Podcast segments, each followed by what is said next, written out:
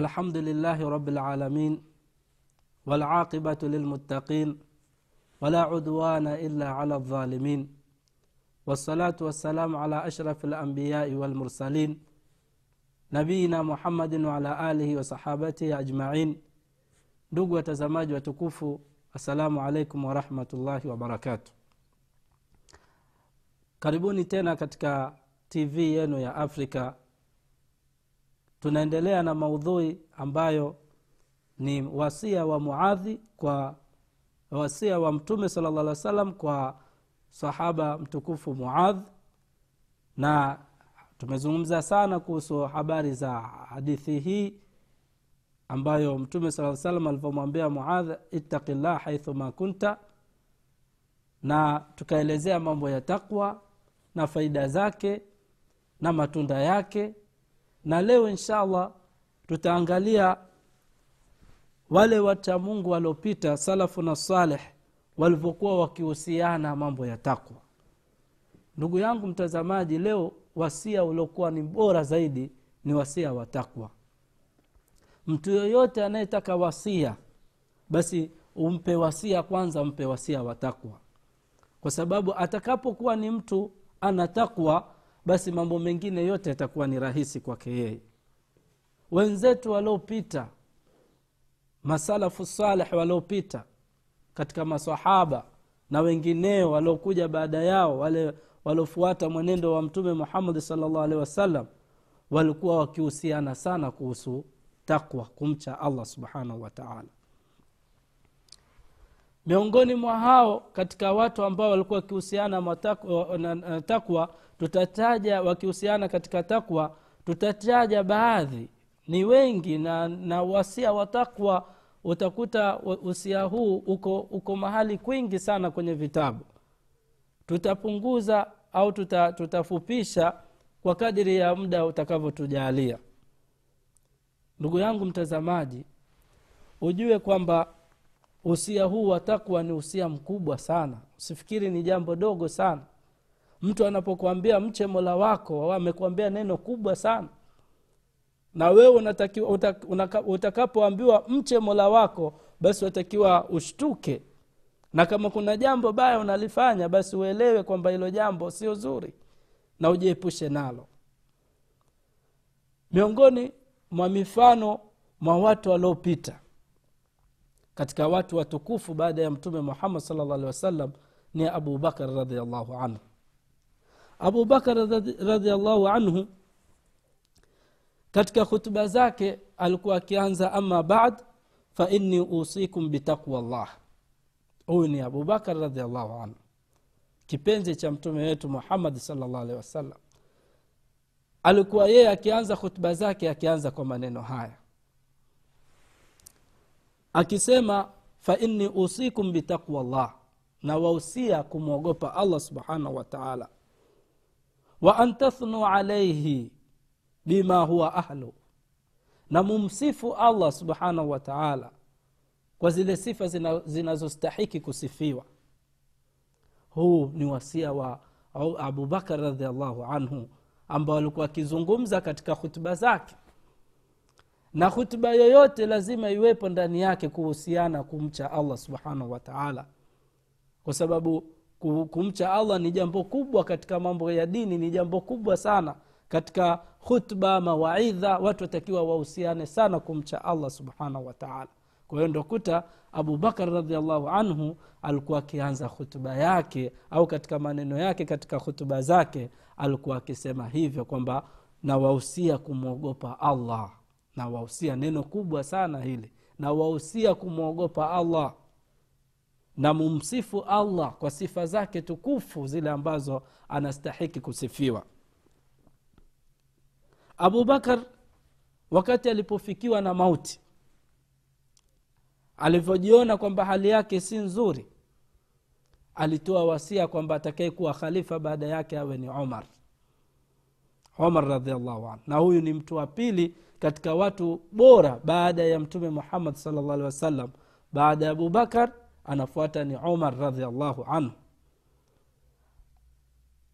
Alivyokuwa anakaribia kufa abubakar eh, abubakar sidik radiallahu anhu na ashahusia kwamba utawala atakaye kuja kuwa khalifa baada yake awe ni omar alimwita siku moja omar wawasahu biwasia na akampa wasia. Awalu ma qala lahu jambo la kwanza kabisa alichomwambia alicho abubakar kumwambia omar akamwambia ittaqi llaha ya omar mwogope allah ya umar. Mwogope allah. Huu ni wasia. Abubakar anampa rafiki yake mpenzi ambaye ni omar na huyo omar radiallahu anhu ndo ambaye atakee kuja kuwa ni khalifa au kiongozi wa waislamu baada ya kufa kwa abubakar radiallahu anhu.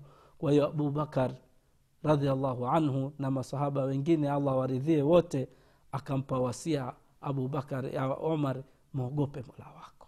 Kwa hiyo jambo la utawala jambo la, la madaraka lo, kitu chochote lazima kuwepo na uchamungu.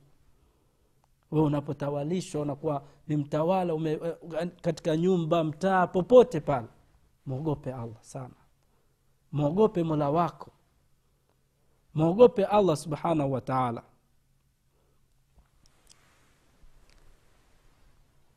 Mfano wa pili tutautoa wa huyu umar radiallahu anhu.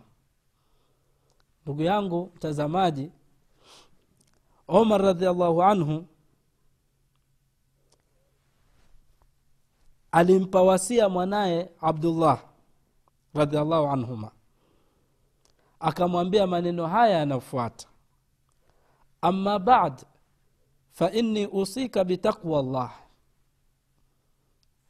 ibnu umar yani ambaye abdullahi bni umar apewa wasia na baba yake umar.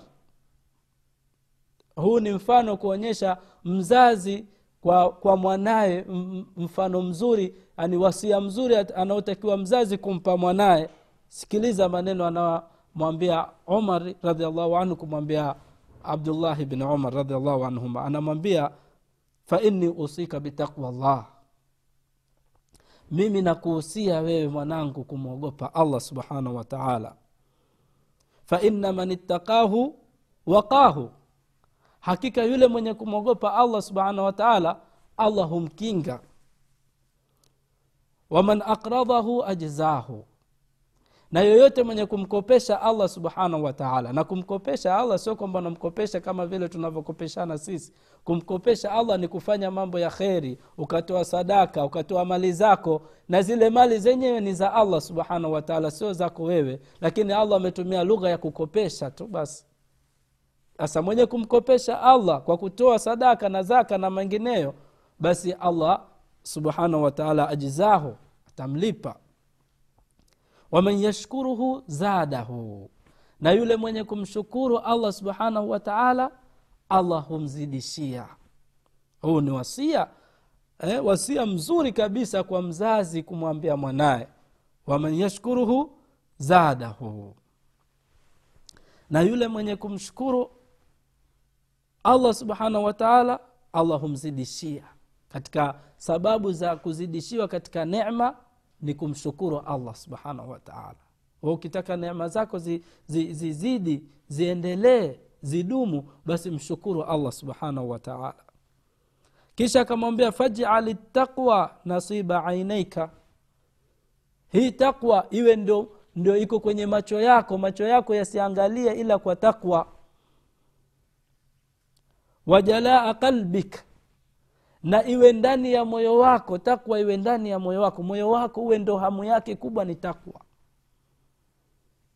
Kwa hiyo haya ndio maneno ambayo umar radiallahu anhu anamwambia mwanaye abdullah ibn umar. Maneno mazito. Lau kama ingekuwa wazazi leo hii wanapeana wanawapa wasia watoto wao maneno kama haya mambo mengi yangekuwa ni mazuri lakini tofauti sisi wazazi wetu wana, wazazi wanawahusia watu maneno mabaya. Wanawapa wasia mbaya. Tena wengine wanahusia mambo ya, ya kufuru kabisa. Mambo ya kishirikina. Wengine wanakuhusia bwana mzimu wetu sisi tukiondoka usife ule mzimu. Mtu anaondoka duniani anahusia mzimu kwamba watu wa, wa, wa, wasiondoke kwenye mzimu watu waendelee. Wanahusia mambo ya kishirikina. Allah atuhifadhi na mambo kama hayo kwa hiyo umar radiallahu anhu amemnasihi mwanaye katika maneno kama haya fainni usika bitaqwa llah mimi nakuhusia kumwogopa allah aza wajalla faina man ittaqahu waqahu. Hakika mwenye kumwogopa allah allah humkinga. Waman akradahu ajizahu na yule mwenye kumkopesha allah subhanahu wataala akatoa sadaka basi akatoa mali zake basi allah atamlipa. Malipo yake hayaendi bure waman shakarahu zadahu na yule mwenye kumshukuru allah subhanahu wataala allah humzidishia. Fajali taqwa nasiba aineika ijalie takwa iko katika macho yako kabisa macho yako yanaona kwa takwa wajalaa qalbika na iwe ndani ya moyo wako. Ndugu zangu watazamaji ndugu yangu mtazamaji huu ni usia mzuri sana ambao watakiwa watu wausiwe katika mambo haya ya takwa na huu ni mfano wa pili wa umar radiallahu anhu ambao wameupiga katika watu yani kutoa katika watu waliotoa wasia katika nyasia za takwa mojawapo umar na ziko nyingi sana ambazo walikuwa masahaba walikuwa wao mambo makubwa wakihusiana ni takwa yaani mtu akishaona jambo limeenda vibaya haye halaumu kitu kingine anajilaumu roho yake anajilaumu nafsi yake. Labda yeye ndio mpungufu ndio maana akatokea matatizo kama hayo. Sio kwamba anaanza kumlaumu allah subhanahu wataala hapana. Yeye ndio mwenye upungufu. Takwa yake imepungua. Ana upungufu katika kumwogopa allah subhanahu wataala kwa hiyo huo ni mfano wa pili kwa watu salafu salehi wetu eh, katika miongoni mwa wasahaba waliokuwa wakitoa nyasia za takwa mfano mwingine ni wa ali radiallahu anhu. Ali alimpeleka mtu kiongozi katika vita alimtuma mtu kumpeleka katika vita. Kisha ali radiallahu anhu akampa uhusia kabla hajaondoka yule mtu. Akamwambia uhusika bitaqwa llah na kuhusia kumwogopa allah subhanahu wa taala alladhi la budda lahu alladhi la budda laka min liqaihi. Yani nakuhusia kumwogopa allah ambaye lazima wewe utakutana naye tu. Labudda laka min liqaihi. Yaani lazima wewe utakutana naye. Hakuna njia. Watakiwa umwogope allah yule ambaye wewe mbio zako zote mwisho wake utaishilizia kwake. Wala muntaha laka dunahu. Una mahali pa kukimbilia pengine zaidi ya kwake. Mwogope huyo ambaye yeye ndio mwisho wa mambo yote. Wahuwa yamliku dunia walakhira na yeye ndio amemiliki dunia na akhira. Mwogope allah subhanahu wataala ambaye amemiliki dunia na akhira. Wewe umepewa uongozi mdogo tu huu kwa hiyo umwogope allah katika uongozi wako. Akamwachia akaenda kwenye jeshi yule bwana akawa ni kiongozi wa jeshi lakini ali radiallahu anhu anampa wasia huyu bwana mapema kabisa. Katika vita vyake atakiwa aangalie mipaka ya allah subhanahu wataala hebu angalia ndugu zangu watazamaji jinsi maneno haya yalivyokuwa mazuri. Maneno matamu maneno mazito ambayo anaambiwa ali anamwambia huyu bwana kwamba mwogope allah na kuhusia kumwogopa allah ambaye wewe lazima utakutana naye. Na hili naona watu wengi wameghafilika nalo.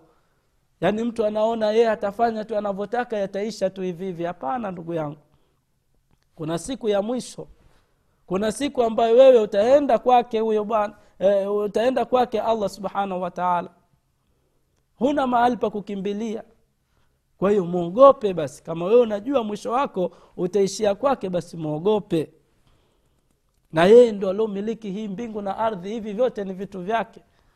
Kwa hiyo mwogope allah. Ndugu yangu mtazamaji huu ni usia mzito sana allah uh, ali anampa huyu bwana ambaye ni kiongozi anapewa uongozi wa jeshi. Huu ni mfano mwingine ambao ametupa ali radiallahu anhu katika usia wake. Mfano mwingine ni wa amiru lmuminina umar bin abdulaziz rahimahullah. Umar bin abdulaziz naye alitoa wasia kumpa mtu katika watu wake wakati wake. Akamwambia usika bitaqwa llah na kuhusia kumwogopa allah aza wajalla alati la yakbalu ghairaha kitu ambacho allah hatokikubali zaidi ya takwa allah hatokubali kitu chochote zaidi ya takwa bila ya takwa allah hatokubali kitu. Kwa hiyo nakuhusia kumwogopa allah ambaye hatokubali ila takwa wala yarhamu illa ahlaha na allah subhanahu wataala hatowarehemu siku ya kiama isipokuwa wale watu wenye takwa wale watakaopata rehma za mwenyezi mungu siku ya kiama kama tulivyotangulia kuzungumza huko nyuma eh, kama nilivyosema kuhusu faida za takwa na nini basi allah subhanahu wataala siku ya kiama huruma zake zitashuka kwa wale wenye kumcha allah subhanahu wataala umar bin abdulaziz anaendelea akasema wala yuthibu illa alaiha wala hatolipa allah malipo yoyote ila kwa kwenye takwa kwanza. Aba, ibada yoyote unapoifanya basi takwa ndo inaokufanya wewe ikapata ika malipo ile amali yako. Kwahiyo anamwambia wala yuthibu illa alaiha. Wala allah hatolipa ila kwa kupitia takwa. Faina lwaidhina biha kathir umar bin abdulaziz rahimahullah anasema hakika faina lwaidhina biha kathir. Hakika wenye kutoa mawaidha kuhusu takwa ni wengi wamekuwa wengi sana. Ni wengi mno. Walamilina biha qalil. Na wale wenye kuifanyia kazi hii ni kidogo sana. Wasemaji ni wengi sana. Lakini watendaji ndo wamepungua idadi. Kidogo sana umar bin abdulaziz anamwambia huyu bwana.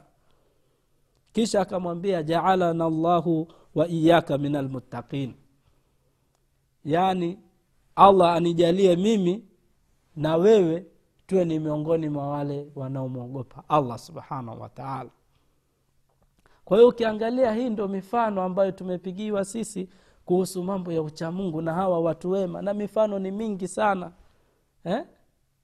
We unapoishi hapa duniani ndugu yangu usijisahau huu ni wasia twapewa sisi. Mtume alipomwambia muadh ittaqi llaha haithu ma kunta ilikuwa ni maneno mazito maneno makubwa na faida zake ni nyingi na bado tunaendelea kuendelea na faida za maneno ya mtume wetu muhammad salllah alehi wasallam. Kwa hiyo unapoishi hapa duniani unaelewa kwamba wewe jielewe kwamba wewe ni mtu ambaye uko kwa muda. Hapa sio kwetu sisi ni mapito ndugu yangu mwislamu wewe ishi utakavyoishi hapa duniani kuwa na pesa utakavyokuwa nazo kuwa na watoto kuwa na kila kitu starehe zote kuwa nazo. Lakini kama humwogopi mola wako haisaidii kitu. Eh?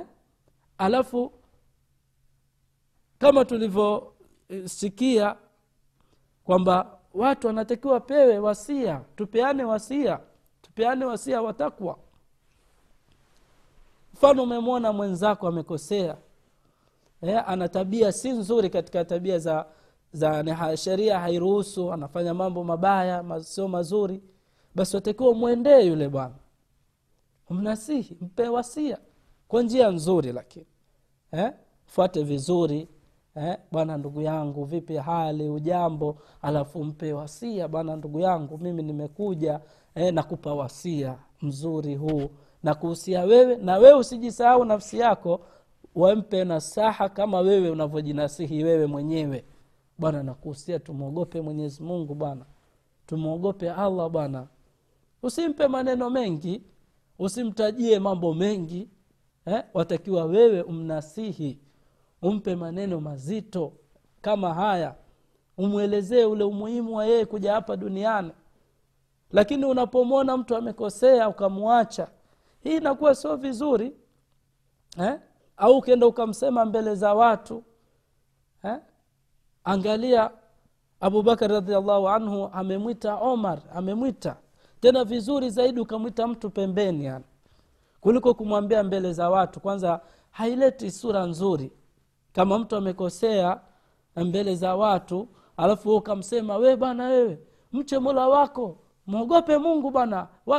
Ah, hiyo haipendezi ndugu yangu. Yaani yule mtu kuna mawili. Ima atakusikiliza au ata, atazidi kufanya yale maovu kwa sababu umemwaibisha na mwenye kumnasihi mtu mbele za watu jue kwamba amemfedhehesha. Huko ni kumfedhehesha mtu. Kwa hiyo watakiwa wewe umwa- umwa- umwambie yule mtu maneno mazuri. Umwambie maneno mazuri.